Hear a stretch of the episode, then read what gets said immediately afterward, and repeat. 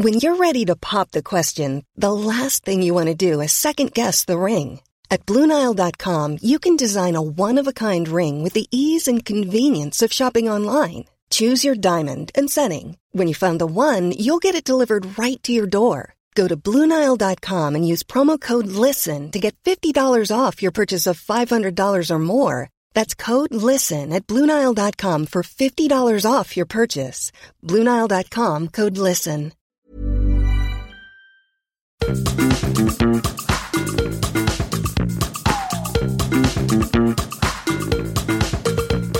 This is Reasons to Be Cheerful with Ed Miliband and Geoff Lloyd. Hello. Hello. Got a bone to pick with you? No. Yeah. Not with me. With you, Ed. I'm sorry. So last week's episode, Reasons to be Icelandic. Great Got a episode. great episode, great response. We said in advance we were going to put out a video of you and I luxuriating in a geothermal hot pool to promote the episode. Yeah. And you suppressed the tape. My staff, I think. You've suppressed it. Too much chest hair. We had a very clear rule that there were no nipples. I made sure to keep my nipples beneath the water's surface. You need to have a word with Lindsay in my office. She Could we- vetoed it. Is is the no? I mean, what is it? Is it your chest hair that the problem? Could we not pixelate your chest hair? I think it was generally thought to be sort of. You Is know, it, is it the case that the the country is falling to pieces and having a video of you um, Perhaps. in the bath with me Perhaps. perhaps isn't it's, it's, it's not quite the right It's note those- that you want to It's strike? those political insights that you get the big bucks for, I think. I think I Maybe as a Christmas present. I understand. Well, you said that about the trampoline video, and we've never seen that. Do you think we should release a trampoline video? we, we should release a compilation. Yeah, only if you tell me the end of the leisure centre story. Well, as, as I've said, I think when- that would be disappointing when the tr- compared yeah. to the steam bath and the. Oh yeah, the steam bath. I mean, it's really worth seeing. I've seen these videos, and they're really something. Yeah. I mean, it's. It, I think it could end up taking on myth, mythical status, like true. Donald Trump's piss tape. I mean, not saying that there was any of that going on in the in the pool, at least not on my part. No, me neither.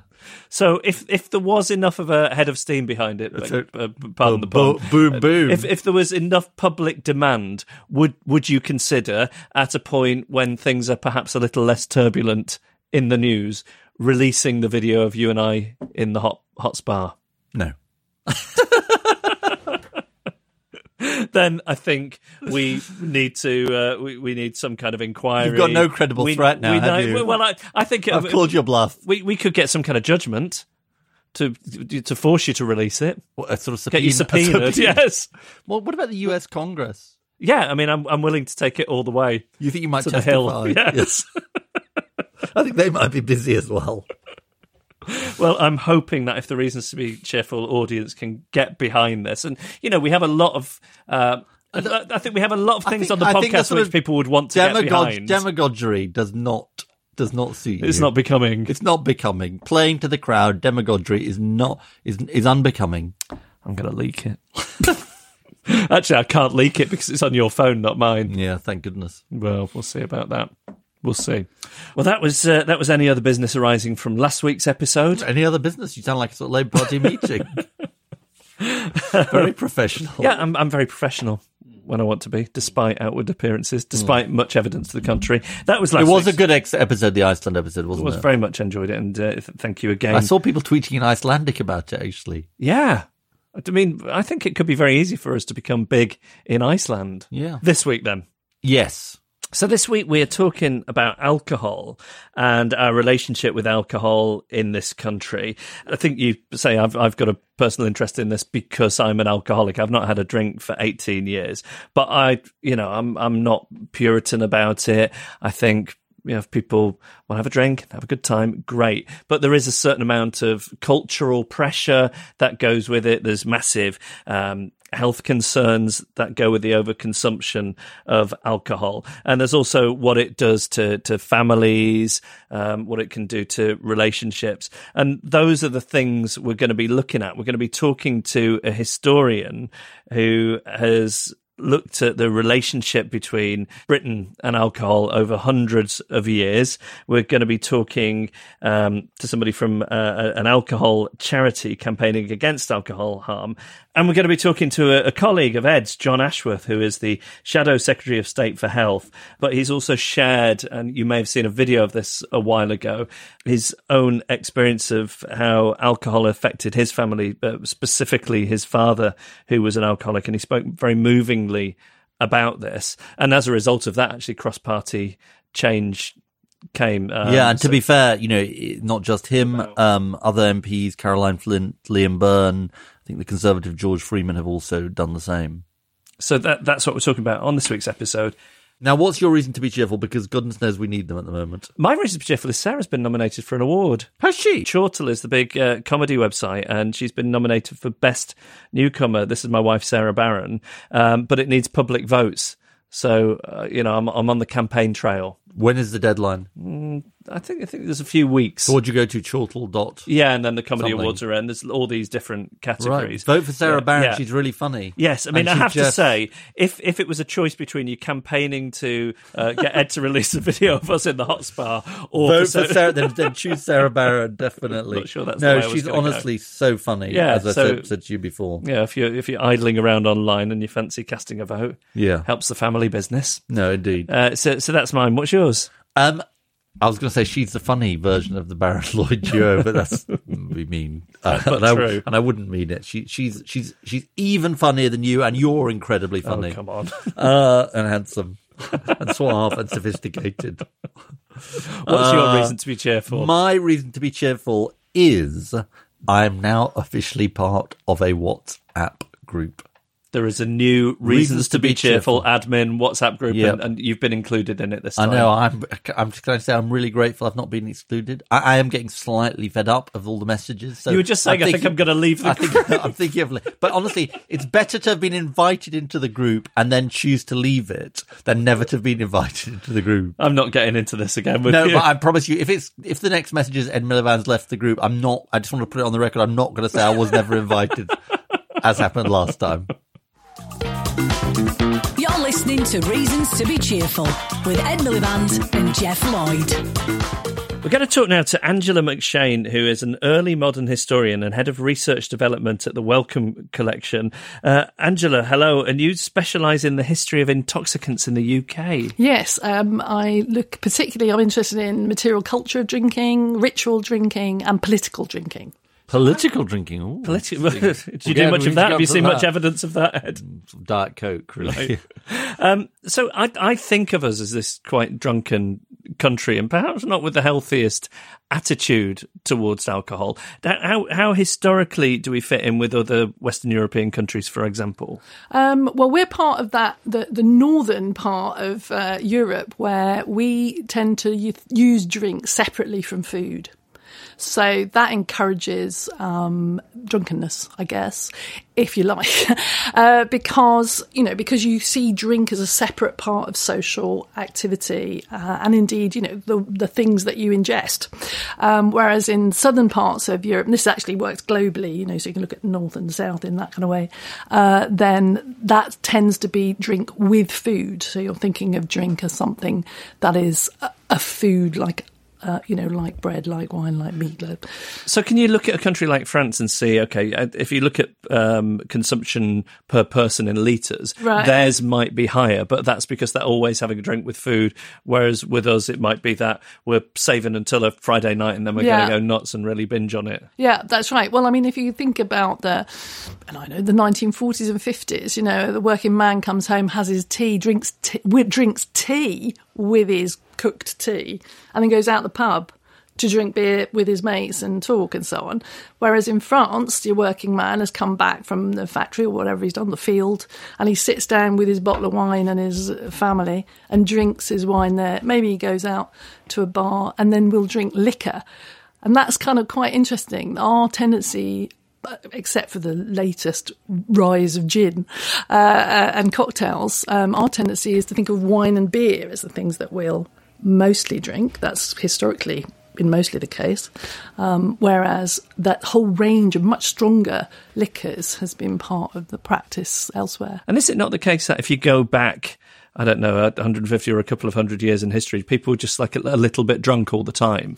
Like Ah. what they drank was sort of weak beer. Yeah, so small beer and uh, and and, and were, was everybody drunk all the time? That's a, that's a very common question that's asked of drink historians. Well, that, that's what I, that's what my perception is. Like people weren't drinking water in the way that Yeah. we do now. They were just drinking weak beer all the time. Well, the first thing is, I think we should we should myth bust here. Okay. People drank water. People didn't have the money to pay for you know beer all the time and things like that. But beer was seen as a basic nutrient. Uh, part of your basic diet. So, I mean, in, in Britain, for example, certainly in England, the poor had the right to buy a quart, so that's two pints of uh, beer or ale, beer, um, for a penny. So you, so every alehouse licensed person had to offer that um, to the poor. Interestingly, in some cases, you see some court cases where um, the poor are allowed to buy that, but they're, if they're a bit disreputable looking, they, they're forced to have it outside. Uh, bearing in mind, it's not hot. so, you know, so that was, but um, but anyway, so that that is a kind of right because it's a fundamental nutrient way of getting nutrients. Amazing. Yeah. So wine is much higher end. It's imported because we give up making wine quite early on, um, and that's seen on one hand as a kind of as a something that you put often in medicines. Um, and then from the late 16th century is increasingly seen as a as a drink for the better off to have as part of conviviality, sociality. So the real development of the fear about drunkenness being pervading all of society, um, certainly from the period I'm interested in, which is from about the late 16th century onwards, that really comes in as people are starting to use drink as a sociable, um, you know, uh, something to use for in sociable situations. And is that a, a moral issue? Is that coming from the church, or I've got it in my head that the Industrial Revolution was a, a thing that a bit later than that was was a thing that sort of changed the way that they regulate and think about drink because they didn't want sort of drunk people operating the looms and machinery the whole time. Right. Well, the business of government, go, you know, governmental authorities, because this could be, you know, magistrates, churches, it could be states, has constantly wanted to police the drinking of the poor and the working people and women. So these are the, these are the groups that are, that, we, that everybody worries about all the time not for their health particularly, but because they're all seen as potentially disruptive to society. So we can say in the in the 16th century, or actually uh, the first act to try and reduce the amount of time you can drink is in 1604. James the First brings in this uh, act that you mustn't tipple, and you're tippling if you stay in an alehouse for longer than I think it's an hour, um, and so you can only so so it's the first kind of yeah legislation to do with drinking hours, if you like. So yes, if you're you've got your modern head on and you're thinking, oh yes, this comes in as well to prevent, particularly during the wars, actually to prevent workers being drunk when they go back to factories and things like this. This happens a long time before Right. that. And, and anxieties, particularly about women and how they're drinking, is always seen as a kind of moral gauge for society. So if, if women are lying in the streets of Nottingham drunk, um, then this means that all of society has fallen apart and we need to completely change everything. God, it's And like that- how they treated the ladettes in the nineties. well, that is the Ladettes. That's where that story comes from. Because the Ladettes emerges from a point in history in the 80s. I'm just writing about this. You know, those of us who are my age, a little older than 40, um, we remember when. Borderline millennial, we call it. We remember a time when a woman couldn't go into a pub and order a pint. You would be given two halves if you were insisting on a pint of beer. So you right? don't remember that, but I remember that, and I was brought up in a pub, and you, you know, so women couldn't be given a pint of beer. Now that kind of seems to commence, I don't know, from somewhere around the fifties or sixties, because they're drinking, you know, they can order a quart of beer, um, you know, right through the whole early modern period and so on. But they tend to share it with people. People don't actually drink that much. I've been looking into that. The maximum on a big night out that a woman might drink is half a bottle of wine. For when? In the 17th century. Right. And then then you know the gin craze comes along. You know what what is what is the picture that Hogarth, uh, irritating man, uh, produces uh, to show what it you know the complete society's fallen apart because of gin. He actually shows you women drinking too much, a woman dropping her baby because she's drunk and so on. Actually, that woman isn't drinking gin. She's holding a snuff box. People don't ever notice that.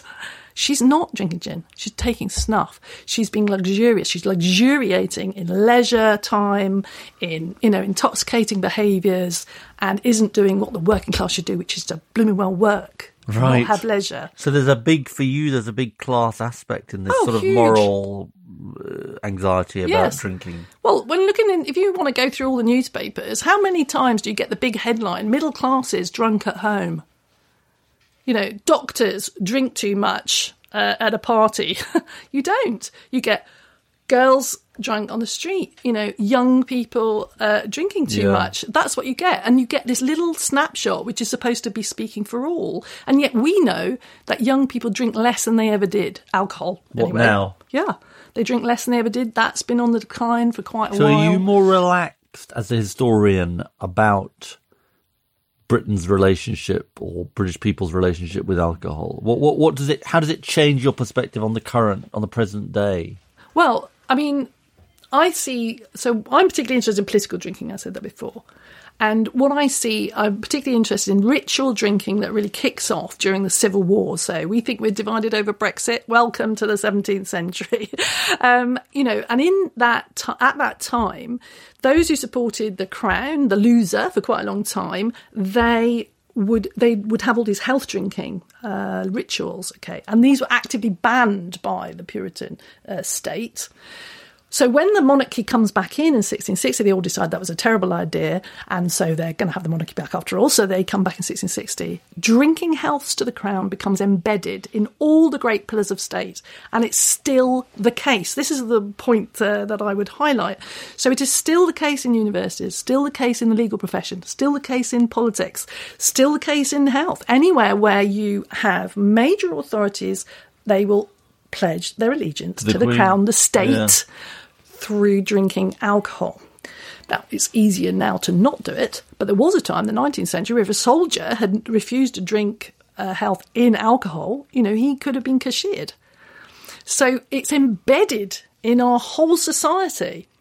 And so it's it's not just a historic thing. It's it's actually there all the time. Well, to untangle all that, that's pretty hard to do. Can I ask you about the British relationship with not drinking? Ah, yes. So I'm an alcoholic. I've not had a drink for 18 years, and if I if if, if people offer me a drink and I say I'm an alcoholic, people are respectful of that. Yeah. However, when I was drinking, or I've seen it around other people, if if somebody says to them, "Oh, I don't fancy it tonight," or "I'm having a week off," Yeah. or "I'm not drinking tonight," people cannot handle No. it. You know, they're respectful of somebody who's got themselves into such a state they can never touch alcohol again. But it seems to me, as a country, we've got this real Yeah. suspicion of people who "Oh, just just don't want to drink. I don't like it. Yeah, yeah. And I would, so I've argued that that also emerges out of this same history that I'm talking about. So there's this fantastic um, song actually uh, from the 17th century, and it kind of refers to and, well, there's a whole bunch of songs that are attacking people that don't drink because if they don't drink, it means they're Puritans, they're anti the crown, they're anti, uh, they're anti the good fellow, they're anti What's the society. Oh, there's a whole bunch of them. Uh, there's a What's lot of them. Favourite? So there's one that says, uh, "He that drinks uh, with good reason is loyal," and something or other. It's a Right. long title. These are not snappy songs. Don't worry. there's there's the delights of the bottle. There's like a whole Right. bunch of them. Right. So I can give you a right. reference later. No, it's fine. But um, oh, I'm We can make a forget what I was Spotify playlist. yeah, exactly. So, so there was actually this kind of whole concept of seditious sobriety. That so the sober person is is actually seditious, and I don't think that goes away. So when I I give sort of like talks, I'm dealing especially with the public. I always always ask them if you're out and somebody says they don't want to drink, how do you feel? And that's exactly what they always say. Mm, well, that's all there. There's, a, there's only got to be two reasons: they're on antibiotics, or else they're an alcoholic. we have this thing on the podcast called the Jeffocracy, which is Jeff as the benign ruler. Um, he's obviously got a particular sort of perspective on the yeah. issue of drinking. But what what would you be if you if you were his minister for alcohol, Yes. what would you be what would you be telling him we, he should be doing? Well, I would be minister for intoxicants. Firstly, can we change that? Yeah, history? it's- And secondly, I, I think that the regulation of the standards of the things that we ingest in our body and kind of the the amounts that you can buy that is sensible and then education around all those things these are the most powerful things to help people to manage intoxicants but also sugar unbelievably bad for most people's health. You know, there's a lot of stuff that we don't manage very well. So I would say regulate everything. Regulate everything, ban nothing. We all learned in prohibition, banning things doesn't work. There are people, you know, we've got alcoholism in my family as well. I get I got brought up in a I kind of have a bit of a sense of these things, probably. But, you know, there are people that will have problems with a whole range of things. Some people are allergic to nuts. Some people can't handle uh, alcohol. Some people can't manage other things. That is part of those individual people's health. But the fact is, everybody won't get addicted to everything. And so, what we need to do is to be adult about it. And I think that's what we see when we go to Southern Europe and other places, where incidentally, liver disease is very high. So, they also need to think about how they're drinking. Um, you know, that we need to just be adult about it, understand where some of these things come from. Why do I feel like that when somebody else tells me they're not going to drink? You know, let's understand it. That's what history's for. So that we can unpick some of those things and find alternatives that work well. So I think the other thing is about this options in a bar you should walk into a bar and there's a whole range of mocktails, whole fantastic stuff of drinks with different tastes, and there's alcohol and there's coffee. There's all the different things that you can have. Let's stop drawing lines between this kind of behaviour and that kind of behaviour. Great, you got the job. I look forward to a wide range of mocktails in the Jeffocracy. Thanks so much for joining us. Thank you. That's been great. We're delighted to have with us now John Ashworth, who's MP for Leicester South and Shadow Secretary of State for Health and Social Care. Hello, John. Hello. And, a, you know, a, a long-time colleague of Ed's as well. yes, I mean it's Not particularly scarred by it. Uh, I, I don't think I'm scarred. You're more scarred by Gordon than by me. Uh, well, we, we presumably. were I both think we're all in that category. We were both there with Gordon, weren't we? Yeah, and we then were. and then uh, well, I was campaigning hard for you. Yeah. Do you still get two two o'clock in the morning emails? I, w- I spoke to Gordon last week. In fact, Two o'clock in the morning? I wasn't at two o'clock in two o'clock in the morning. We we um uh, working in Gordon's team in the treasury. You'd often you'd walk in and this is the days before Blackberries and iPhones and so on. So um so you know better days in that respect. So you'd, walk, you'd walk into the office and you'd see you'd have sort of half a dozen emails from him which he'd sent at sort of four a.m. or something. yeah, yeah, yeah. it was also the days I was remembering the other day of pages. Pages were really awful, actually. The pages are much worse than mobile phones. But there was something about pages which was sort of, you know, it was the sort of new Labour attribute of choice in the 1990s. You know what I mean? Or not of choice, maybe. So it's like being a doctor on call. it is like being. but you're a doctor wonk on call. so we're, we're here to talk about uh, alcohol today, and and alcohol is something that you have uh, spoken about quite publicly from a personal um, perspective in over the last couple of years. Can you tell tell us a little bit more about that? To start start off.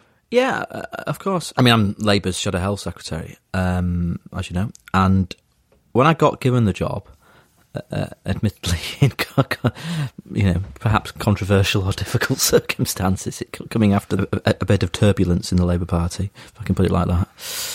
I, I, I thought that I wanted to use the job as a platform to speak out on some things that I cared about because it's it's, it's not unusual for a Labour Shadow Health Secretary to be on the television complaining about the A and E crisis and complaining about people on trolleys and corridors and people waiting longer for an operation. And, and they are all legitimate complaints. That that that is happening after eight or nine years of austerity in the NHS.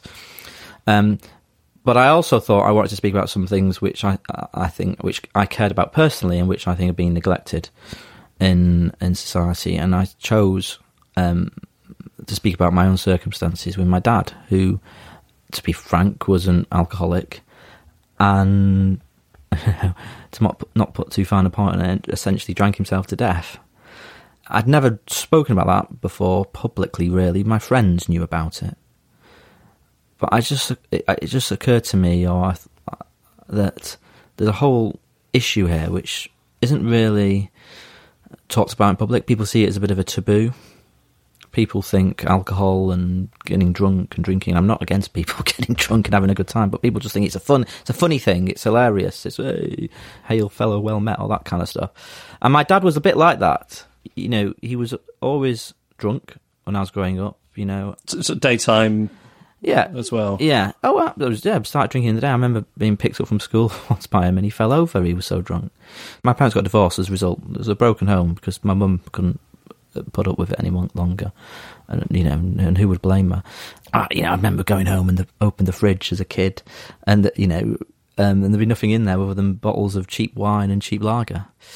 It always sort of coloured my childhood and my upbringing. This. Can I ask how different did it feel to the upbringing of of the kids around you? Were you aware of it at the time? Well, I suppose that it's, it's, it, I, I was aware that my dad was a heavy drinker, although I didn't really understand he was an alcoholic until I become more more grown up, more of a, a teenager, and then an adult.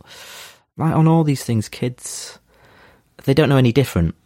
You sort of get on with it. You don't you don't really appreciate how different it is, and I think I for me it meant I um, grew up very fast. I mean, I was an only child, so a lot of times when I was drunk and um, it was a bit like at the weekends when I was with him, I was almost almost almost caring for him. But it, it, it got the thing that is I think the most difficult for me, and this is what I spoke about this in Parliament.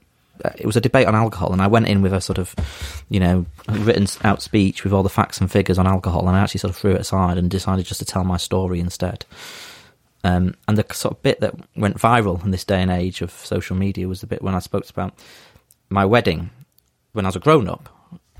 And see, my dad decided one day that he was going to go off. He'd had enough of this country, and he went off to Thailand. I was like, what, I was like, what are you talking about? This is ridiculous. It was a ludicrous thing. Anyway, but he just went. He literally just went. And then, eighteen months, two years later, I was getting married, and my dad couldn't come to the wedding. And the reason he couldn't come to the wedding uh, is because he was from he was very working class. He was from Salford. He was a croupier in a casino.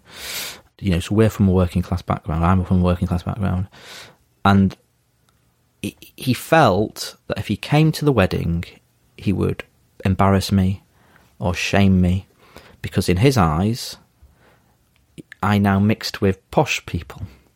Gordon Brown was at the wedding. Other politicians were at the wedding. You know, people who work in our political world were at the wedding, and he felt that his drinking and if he was there, it would be shaming, shameful and embarrassing for me.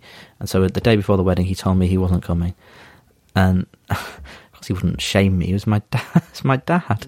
I loved him, and uh, but I was also angry with him. He didn't tell you that was the reason.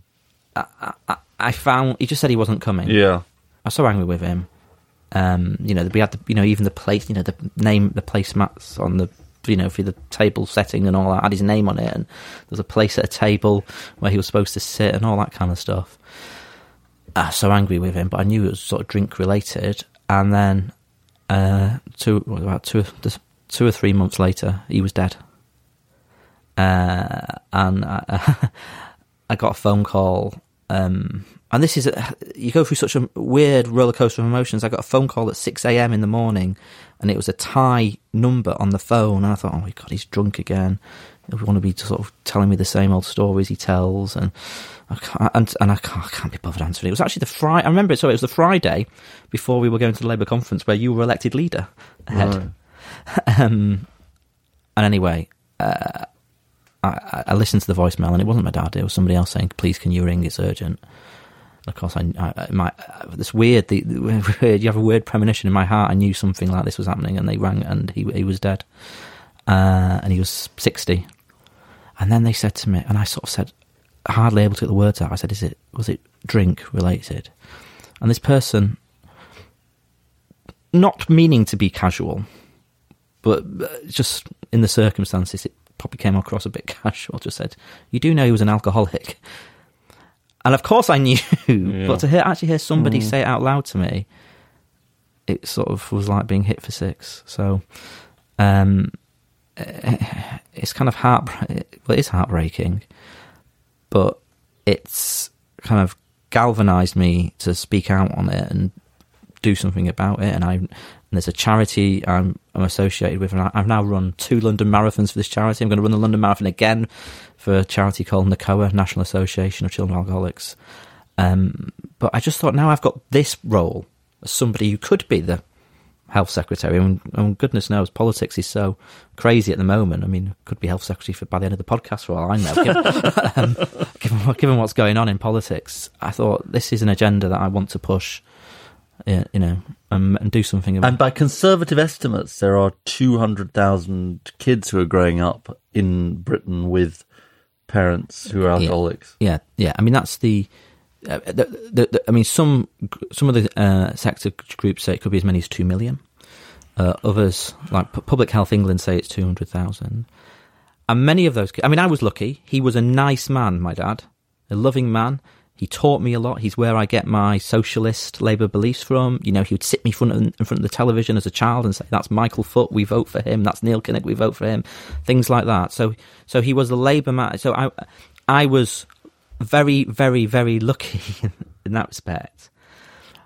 But there would be children today who, when they leave or when they left for school this morning, don't know what they're coming home to when they get home from school. And some of those parents with drink problems will also have drug problems. And some of those parents with drink problems will abuse their children violently or sexually.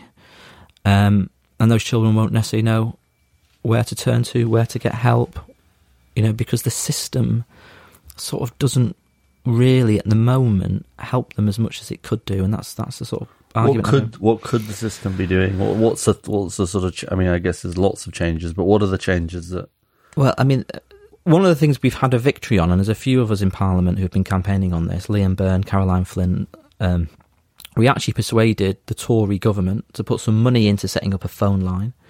Uh, we actually persuaded the Tory government to put some money into a fund that local councils could bid for, so they could put in place local support strategies. I mean, I mean, I, I mean, I remember a pretty robust, um, tough um, political uh, fighter um, you know, across the dispatch box and so on. But Jeremy Hunt, the previous health secretary, in fairness to him, was so moved by my speech, he actually rang me up and said, "Look, I want to do something." And then he announced, said he'll put some money into a fund. And then he actually said, "Well, what, do you want to announce it jointly with me?" We actually did a joint announcement with him. I don't know if any other member of Jeremy Corbyn should have come yeah, yeah. has done that. And it was a very awkward sort of TV interview of us both together, where because I'm quite short and he's quite tall, and we're stood next to each other. It looked, we sort of looked like the kind of, you know, that sort of John Cleese to Ronnie sketch. I looked down on him, and it was a bit like that. And, and it's so because he's so tall and I'm so short.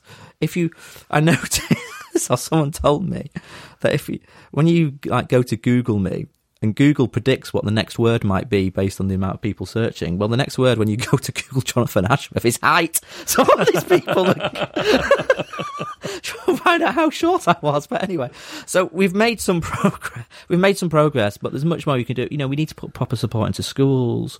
We need to put proper mental health support in for children in schools. But it's also what does that what does that support look like? Is it teachers looking out for signs? Yeah, yeah, I, that that that kind that kind of thing. But we but here's here's the crucial thing. This is where I do get slightly more political um, and sort of break the nice consensus that we've managed to develop. But the alcohol service treatment services in this country have been decimated. 162 million pounds worth of cuts from drug and alcohol services. And you've now got a situation where people in need, people with a real alcohol problem, is at that some of the highest levels it's been for some time. Over 600,000 people in need of some support, and the numbers actually getting any help have plummeted. And you've got like a million people being admitted to hospital for um, alcohol problems. You've got alcohol deaths uh, uh, higher than you know uh, particular highs. Also got massive problems with drug misuse services. Mental health services have been cut back and are not. And you're seeing mental health hosp- uh, providers, the hospitals and so on, closing their detox beds.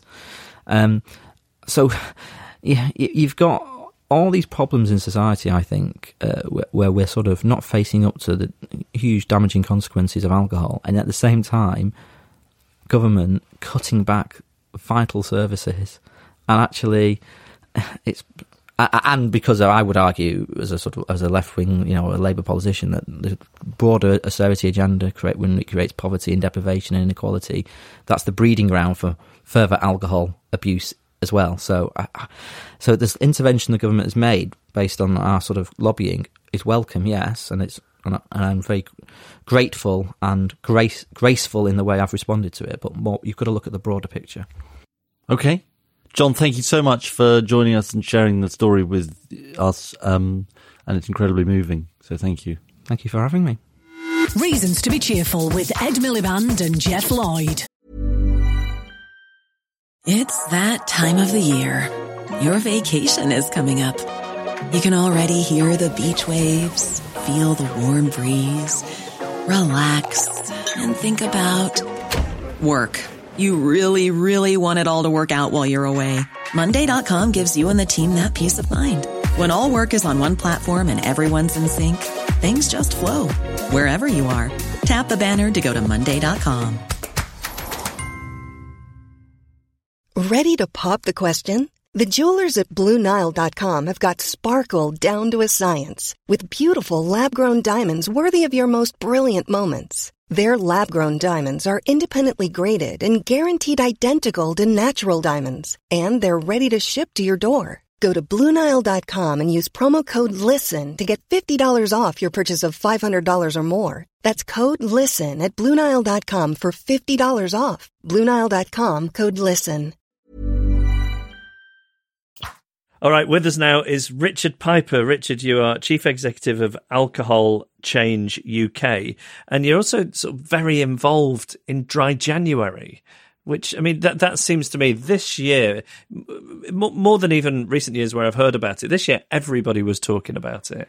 Yeah, we, we, it's one of those campaigns that, uh, yes, it's about individual and your own choice and your own empowerment, but it's also a campaign that absolutely starts a conversation, and, and we have a national conversation about it. I mean, this year, the amount of criticism of Dry January was, was really high. Uh, we love a bit of criticism. Every bit of criticism is another radio interview, and, and actually, most of the criticisms are misunderstood. But the campaign is really transformational. Um, it essentially uh, it's about long term control so the, the, the, the theory of dry January really is if you were to ask someone to kind of control their drinking for the longer term, and many people want to control their drinking for the longer term, they, they know they've got a little bit out of hand. It's got, you know, we, every weeknight, or they're associating it with every time they want to relax. They're finding themselves thinking about where their next drink's coming from. For people who want, you know, to make that change, how do you make that change? And, you know, the dominant discourse has always been, well, education, right? Give people knowledge it just doesn't work. You know, we know that people don't change their behaviours because of knowledge. They they change it experientially. So dry January is an experiential uh, one month. Kick the booze for that month. Give it a go. Treat it like a training camp. Treat it like a boot camp for you. Treat it like an experiment. If at the end of week one you've got the shakes, go and get yourself to A&E. If after week one you go, oh, I really need another drink, you've really learned something powerful. And if after 31 days you go, oh, that was easy, okay, cool. You probably were the wrong person for this campaign. It's really aimed at those heavier drinkers who, who want to get control um, over the longer term. So I would kind of gets we, people to take stock, and also by giving it a time frame as well, it, it, it makes you go through the practical experiment of absolutely. testing your own relationship with drink. Because that's that, a really good way to put it. Yeah. I think that's an interesting phrase, relationship with drinks. When people think of alcoholism, that feels sort of like such a down and out, rock bottom state that people don't necessarily identify with. But it's, it's sort of about how functional or good your alcohol, uh, your relationship with alcohol feels to you when you take stock of it. I think that's exactly right. I mean, the word alcoholic, uh, in fact, the phrase Alcoholics Anonymous, for all the great, great, amazing work that Alcoholics Anonymous do, that phrase is so much part of the public imagination. When you think of drink problems, you think alcoholics and you think anonymous, right? So anonymous, confidentiality, shame. Shame. Got yeah. be, there's got to be something there. And also this phrase alcoholic. I mean, it's very, very dominant in the US. Um, it, you know, it, it appears in the uh, diagnostic manuals, etc. But in the UK and Europe, it's really problematized concept. Is there such a thing as an alcoholic? What, what is it? What defines it? Is it physical dependency? Is it psychological dependency? And actually, it's, it's a really unhelpful term. Many people who want to get more control of their drinking absolutely would run terrified of the phrase uh, of the term alcoholic, uh, and we think it's, it's it's just not brilliant term. So Um, I, so- I use it to shut conversation down. So I was saying to Angela before, back when I did used to drink and maybe I'd try and have a week off, I'd say to people, I'm having a week off or I don't feel like one tonight. And people are like, go on, go on, what's wrong with you? Or they'd be suspicious of people who just didn't want to have a drink. Whereas if I say, oh, actually, I'm an alcoholic, I've not had a drink in 18 years, people, oh, I better respect that then. You, you don't mess with that. It's, but that, that sort of ties into the next thing we wanted to talk about, I guess, which is just the whole relationship with alcohol in this country and how we view it and just how much of a, a social norm or how equated with fun or giving yourself a treat or relaxation uh, that booze actually is. So, so I mean, I think it's absolutely no secret that, that, that, that you know, the, I suppose mainstream British society treats alcohol as the norm. Um, for, for and it applies to so many things. You know, not feeling good, feeling good, uh, relaxing, trying to get up, trying to get down, trying to um, go out, not going out, drinking at home, drinking with friends, drinking alone, dr- basically any opportunity. And of course, the alcohol industry absolutely plays a role in that. It has explicit marketing techniques, which it calls pretty anytime drinking. So any occasion is an occasion for drinking. And although no individual company potentially owns that concept, collectively, the alcohol industry markets that concept, um, some explicitly, some implicitly. Um, but it's naive, I think, to just absolutely blame the alcohol industry. They're marketing into a culture that's already kind of uh, very warm to that message. and how much of a problem is it for the country? Okay, so it's it's a big problem. Um, so since 1970s, this is my lifetime. Um, I was born in 1971, but I'm I'm not splitting hairs. I can't do the maths. but 50 years, uh, let's say, uh, we've got a 400 percent increase in liver disease. It's the only it's the only major health condition that's going up. Everything else is going down. Heart conditions are, are reducing, uh, strokes are reducing, cancers are reducing, liver disease absolutely through the roof. And we're one of the few countries in Europe for which that's the case. Many countries in Europe have got control of this, but we, we absolutely haven't. And we arguably, we've been walking a generation or two into this crisis. Um, and it's not, we're not talking here about 10, 15, 20, 30 year olds. We're talking about the 50 and 60 year olds, um, particularly the baby boomer generation, for whom alcohol was absolutely central to their uh, identity. And I think identity is the heart of this issue. We, we could talk about culture. What we're often talking about is a collection of identities. um, and I think those people who, who've had relationships with alcohol that haven't been healthy, uh, I think pretty much everyone would be able to identify, and I speak personally, this, I still saw myself as I'm a drinker. I couldn't perceive myself as anything but a drinker. Uh, the idea of not being a drinker, the idea of being sober, crazy concept. What, what a weird idea. So are you completely sober? I'm not completely sober, no. And um, uh, I, I, I, I see myself, I call myself alcohol free. And what I mean by that is that I, I, I'm free from the trap that says I have to drink. Uh, and I have to drink because, I have to drink because of this, I have to drink because of that. I, I drink when I want to drink. I actually drink pretty rarely now. Uh, and when I do, I drink moderately. I don't like that phrase. I, I don't. I drink fairly sensibly. We've heard from Angela, we've heard from John, both from the historical perspective and the sort of personal perspective. You've told us the scale of the problem. What what what's the kind of range of solutions that you'd be pointing to as the big as the big things? I've hinted there. I think about about personal empowerment, and I think it's so easy, right, to just say like, all all solutions to all problems that rest with the government. And I, I, I fundamentally, I spent you know 25, 30 years in the charity sector. I fundamentally believe in the power of people to solve their problems as well, both individually and collectively. Collectively, everybody could just decide to stop sober shaming. Sober shaming is a phrase Yeah. we use for encouraging other people to Yeah. drink.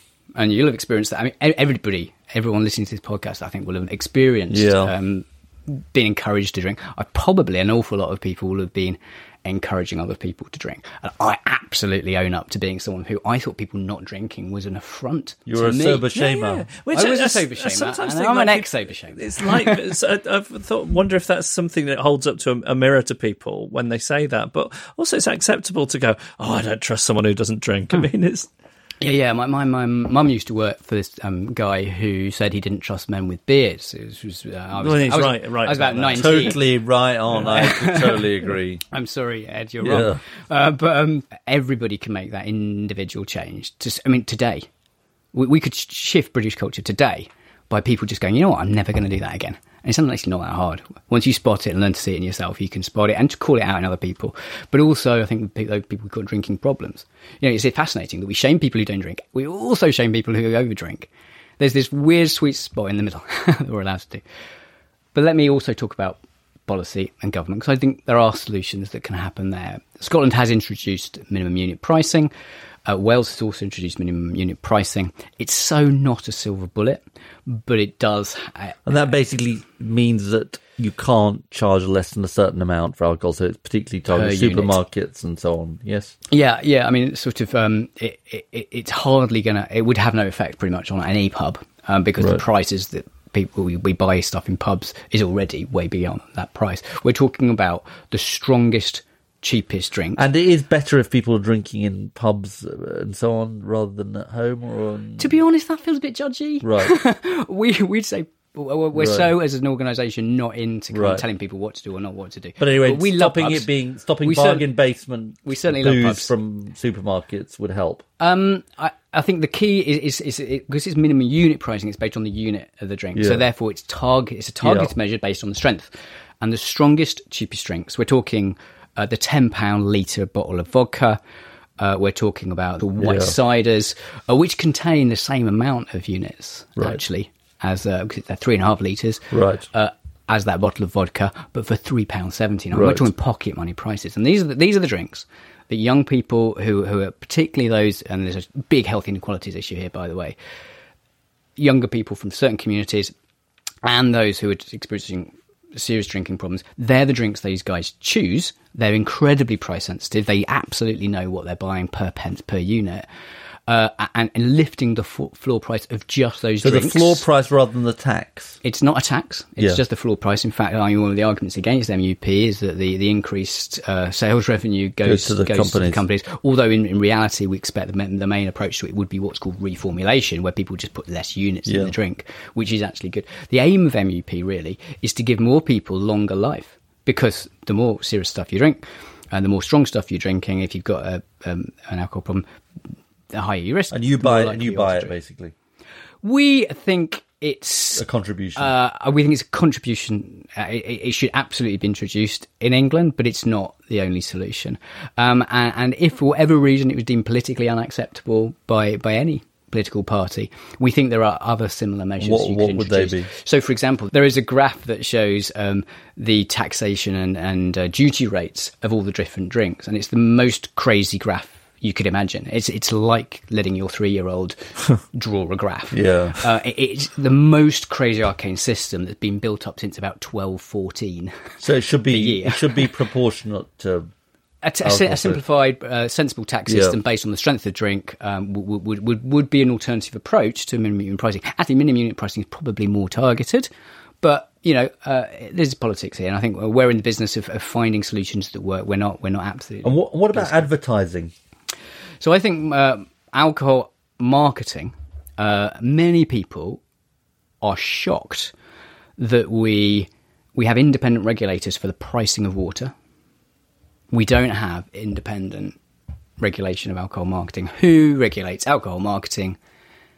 You guessed it, the alcohol industry. So you want what independent regulation? We would argue strongly for a degree of independent accountability. Yeah. It doesn't mean it couldn't be through the Portman Group, but, but there needs to be an independent board there, or there needs to be a, an appointment that's, that's accountable essentially to us as citizens. I mean, it's absolutely crazy.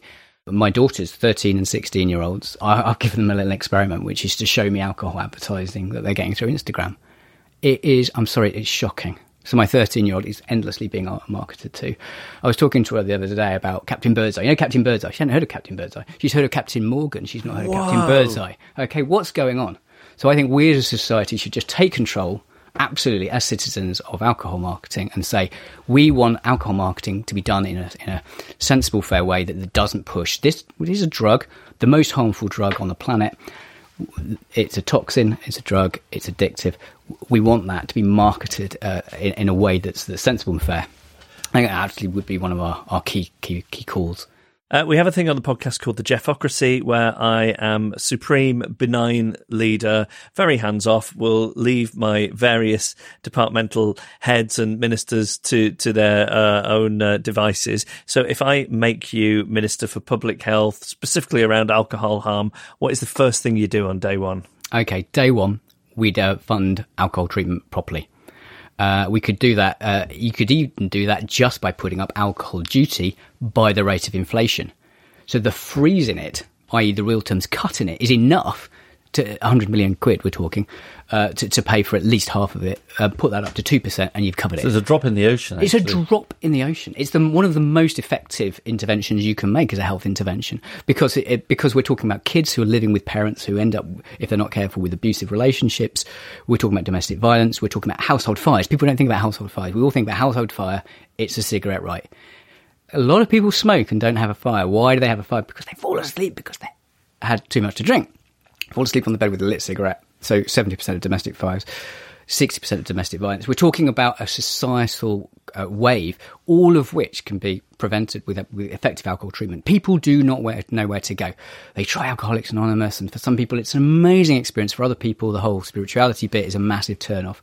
People think, okay, it's rehab, right? That's an expensive thing that Ant or Dec go to what is the system? The fact is there's barely anything out there, and, at the moment it's, it's stuck with, with, with drugs as well. So it's been collapsed with drugs. It recently, it's been taken out of the NHS, put into local authorities, collapsed with drugs, um, and many people who've got an alcohol problem wouldn't see themselves going anywhere near a service that's for, that's for people with drugs. And we get consistent feedback that people find that service threatening, and it's and the ring fence that's currently been on that service. So it's a service that's been decimated and has a financial ring fence. That ring fence is about to come off. So those areas with lowest business rates those areas with the greatest health inequalities are those that are about to experience essentially destruction of alcohol treatment. So that would be absolutely the first thing I would do. Um, and probably that could be busy for at least half an hour, to be honest, because you know there's a lot of things I'd have to be signing to, to make that happen. I'd have minions like you would have. Yes, of course. You can be yeah, supreme, yeah. but I want to be you know, Yeah. demi supreme. And, Um, and just to finish by giving us a reason to be cheerful, we started off by talking about dry January. Can you just give us some of the numbers around the growth of, of dry January? It's been extraordinarily so, popular. So it started off. It started off with an amazing woman called Emily Robinson who was training for a marathon. Thought I'm just going to kick, kick drinking in January to kind of help me train. Uh, it started a few years later. We're talking about five thousand people. This year, four point two million. That's one in ten drinking adults. That's extraordinary growth. Um, and and uh, the key to dry January, I suppose, as I said earlier, is, is this longer term shift. Um, and, and I am super critical about it. You know, um, my background is research evaluation, impact assessment. So I just like, I really don't want any programs going out in my charity that cannot demonstrate their effectiveness and aren't continually trying to improve. 72% of people who do dry January, whether or not they complete it successfully in the dryness, they're just doing it, are drinking less six months later. Wow. So it's one of the most effective because they've suddenly got this, and that's not just by having 31 days dry. Yeah. That's people who sign up, who do the official campaign, who get the support. I am absolutely privileged to be able to observe and be part of um, as a, as a participant as well for myself. Are a Facebook close Facebook groups, private Facebook groups for people who do dry January. I, I could talk all day about the transformative stories, and I think probably if I was also uh, allowed to be a minister of whatever I was a minister of, one thing I would do, I'd be publish one of those stories every day. I think that would give us all massive reasons to be cheerful. That is a reason to be cheerful. Richard, thank you so much for joining us. It's an absolute pleasure. Thank you for having me. What an interesting subject. It really is. You've thought about it a lot, I'm sure. I have, but in in a way, the thing that's made me think the most about our relationship with booze in this country isn't my own alcoholism. It's having an American wife move here and see the way British people are about alcohol and about how getting on an intercity train or an aeroplane is an excuse to go, well, hey, let's drink, even if it's sort of Yeah. nine o'clock in, in the morning or. and she's quite shocked by that. yeah, I mean, she's not a big drinker and she's not judgmental, but I mean, it's not that she's shocked. She's like, but she is. Oh, the stereotype about British people and drink. It's really, it's really true, isn't it? And and and in a way, I think you you almost feel like a killjoy pointing it out because it's something that's celebrated and it's a the word identity has come up a couple of times when we we're talking to John. It's it's a way that we define ourselves sometimes as as a country. It's seen as a national characteristic. I, mean, I tell you what I quite liked about all of the guests in a way is that, you know, they weren't in a sort of they weren't sort of preaching. You know No. what I mean? It's all And, and, and I don't think anybody's talking it's about what Richard was saying yeah. about alcohol freedom. you Yes. know, and the whole The freedom of the behind Dry pressure, January, yeah. giving proper treatment, sort of in a way helping people because there's no point, you know, just saying we should educate people about liver disease is not gonna, it's not gonna do it. You've got to recognise the underlying causes and and help people. and, and set people free from the pressure to feel like every time they go out they have to. Do you still feel pressure to drink? I don't feel pressure to drink. I mean, I can feel the impulse to, but I don't. I don't feel. I think you know, as I was saying, I think it's easier to be me and to be able to say to people, "I've been sober for eighteen years. I got very messy on alcohol," than it is to be you going out with a certain type of friend to the pub and them saying, "Oh, do you want a drink?" Ed? And you say, "I'm just having a diet coke." And do, would you you couldn't have a drink? No, I mean, no, no, it, it, it would uh, escalate. It would end badly. It would, it would escalate. Yeah.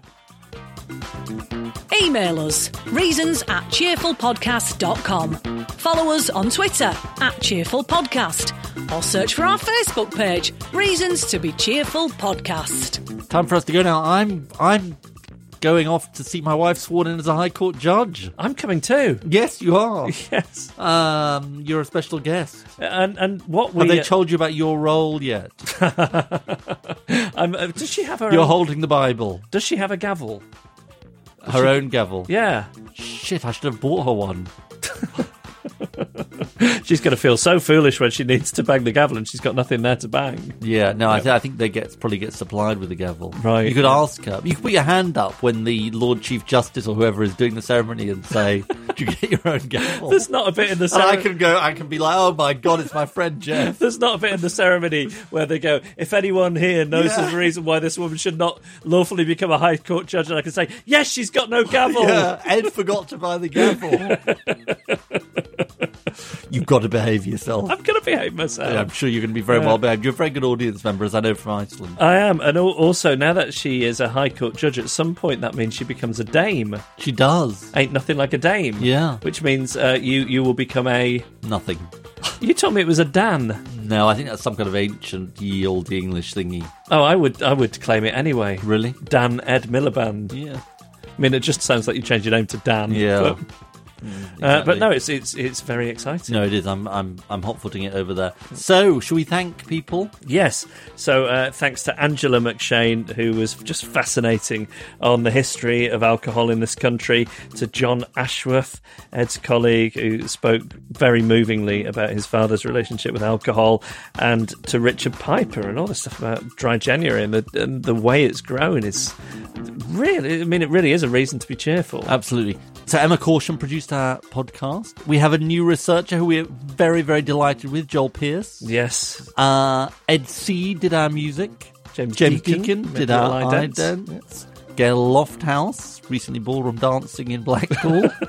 We've got a video to prove We've got a video to prove it. Is our announcer, and Emily Power did our artwork. And that's it for this episode. He's been Captain Birdseye. He's been Captain Morgan. These have been Reasons to be cheerful.